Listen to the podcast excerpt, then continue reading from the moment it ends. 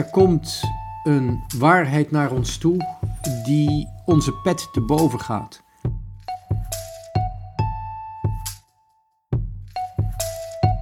In deze podcast gaat Pater Elias op zoek naar wat echt is. Hij gaat de uitdaging aan om een zo helder mogelijk beeld te vormen van hoe de wereld in elkaar steekt. Dit is de Pater Podcast. In de dagen die voorafgaan aan Kerstmis, de dagen die we de Advent noemen, stellen we ons open om het woord van God te ontvangen. We proberen als het ware ons voor te bereiden op iets waarop we ons niet kunnen voorbereiden, namelijk de komst van de openbaring van God, die alleen God kan brengen.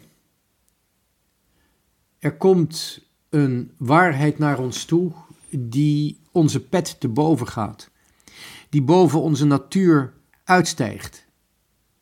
Er komt een waarheid naar ons toe over onze bron, die zelfs al in dit leven verborgen is.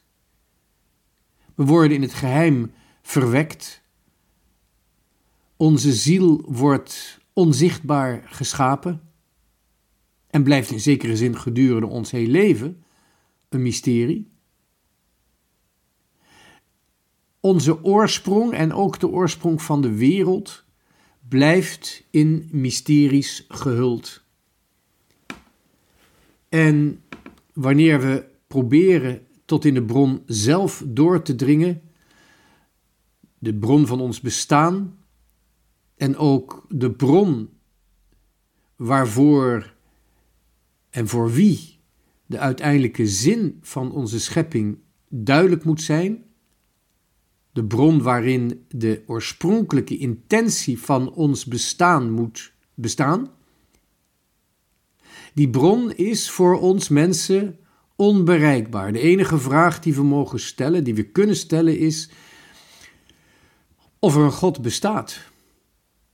Is het geheim iets dat er niet is, of is het grote geheim iets dat er wel is? Onze bron en ons eindpunt zo verborgen en tegelijkertijd ook afhankelijk van onszelf, want wij mogen zelf tenminste ten dele beslissen wat de zin van ons leven is. We moeten wel beslissen wat de zin van ons leven is, want ons leven is tijdig. De bron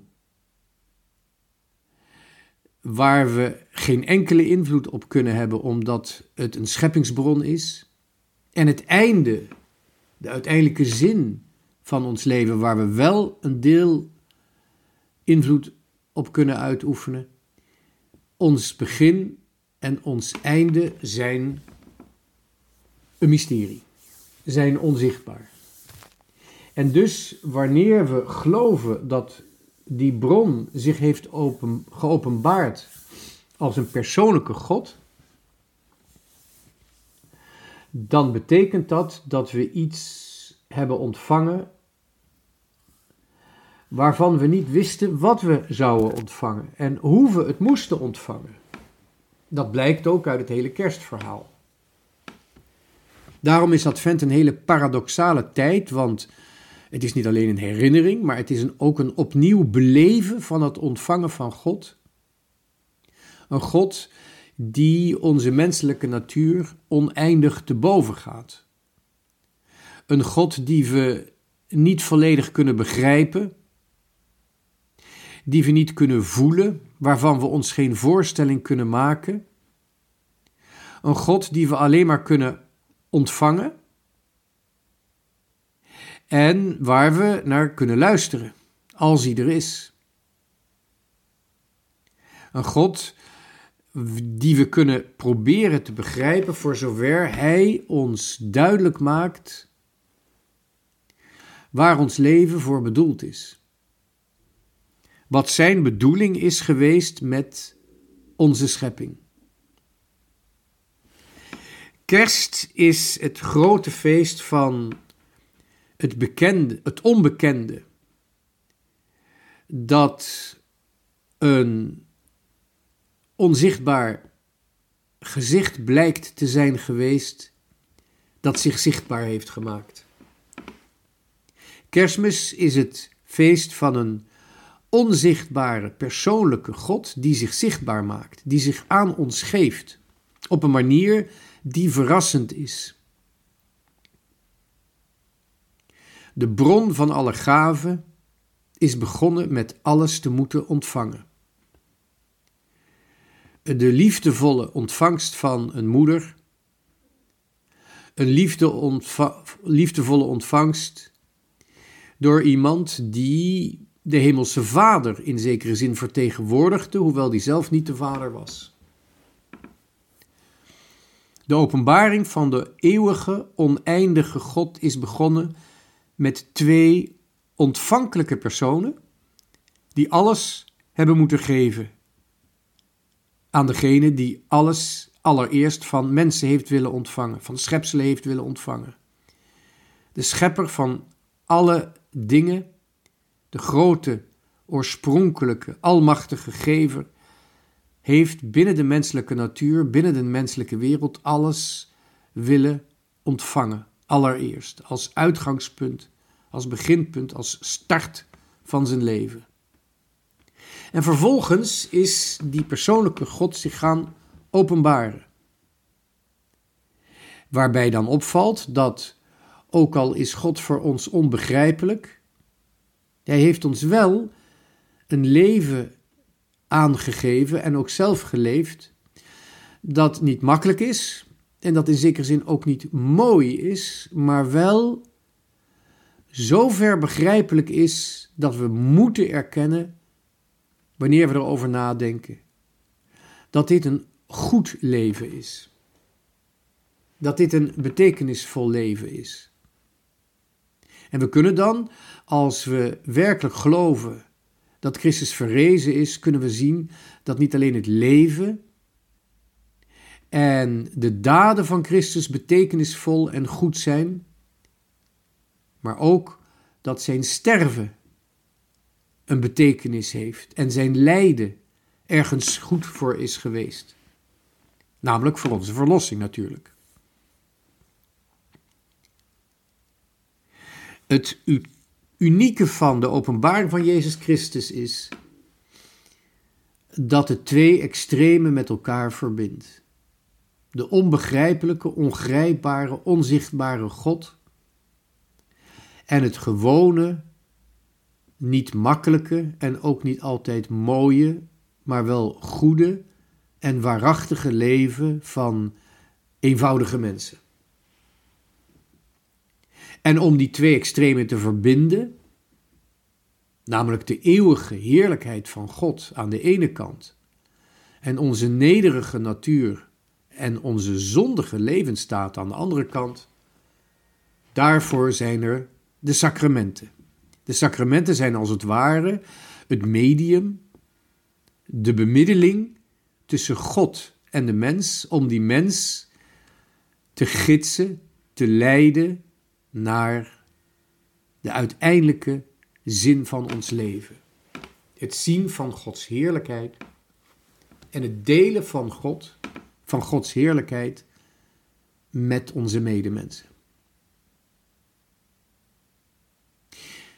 Wanneer we naar Christus zo luisteren en beseffen en ook tot ons door laten dringen wat de betekenis is van de openbaring, dan mogen we nooit vergeten dat ook Christus van en vanuit en voor iemand anders leeft. Christus leeft zowel vanuit en voor de Vader, als dat hij leeft voor, de, voor ons, voor de naaste, maar ook in zekere zin vanuit de naaste. Wat de mensen aan hem geven, wat ze van hem vragen, waar ze om smeken, daar speelt Christus op in. En wat mensen hem aandoet, wat de mensen hem aandoen, ook dat beschouwt Christus als iets dat afkomstig is van de Vader. Zowel de Vader als de medemens zijn zowel het begin als het einde van de mensenzoon. Zowel de Vader als de Zoon, ook al is het allebei God, zijn bron van de Heilige Geest. En dat is iets onbegrijpelijks, dat is iets eeuwig, iets van Gods eeuwige heerlijkheid. Dat Vader en Zoon één zijn in het ademen van de Heilige Geest. En dat gegeven karakteriseert het westelijke christendom. Het christendom dat uit het Romeinse christendom is voortgekomen. Maar dat filioque erkennen we ook, herkennen we ook in het leven van de mensenzoon zelf. Omdat zowel de mens als de hemelse Vader voor Christus zowel een bron zijn als een uiteindelijke zingeving. De band tussen Christus en de medemens, naar wie hij gezonden is, en de band tussen Christus en zijn Vader zijn niet van elkaar te scheiden. Alles wat in de mens begint, wordt door Christus beschouwd als iets dat afkomstig is uit de Vader. Alles wat hij doet voor de mens, doet hij ook om de Vader te verheerlijken. Het is goed in deze tijd, op deze plaats, waar wij nu leven, de plaats die God ons geeft, om juist dat vaderschap te benadrukken. De Vader die Christus openbaart, omdat de Vader Christus naar de wereld zendt. Wanneer je namelijk kijkt naar onze beschaving, naar onze cultuur, naar onze samenleving, dan zie je een enorme afwezigheid van werkelijk vaderschap. Er is een enorm onbegrip, er is een enorme haat tegenover dat vaderschap. Wanneer we dus ons voorbereiden op de advent, op de ontvangst van het woord van God, mogen we ook al tegelijk de vraag stellen: van wie is dat woord? Wie brengt in eeuwigheid dat woord voort? En wie geeft het leven en de goddelijke betekenis aan dat eeuwig uit God voortkomende woord. We kunnen niet echt verlangen naar het woord van God, naar de zoon van God, als we ook niet verlangen naar de uiteindelijke betekenis van ons leven. Wanneer we niet ook verlangen naar het kennen van die eeuwige Vader. Van wie wij alles hebben ontvangen. En van wie wij alles ook nog zullen ontvangen.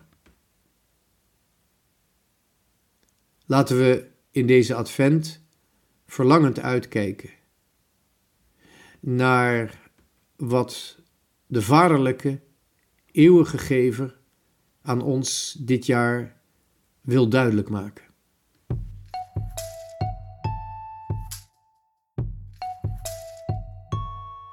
Dit was de Radio Maria Pater Podcast met Pater Elias.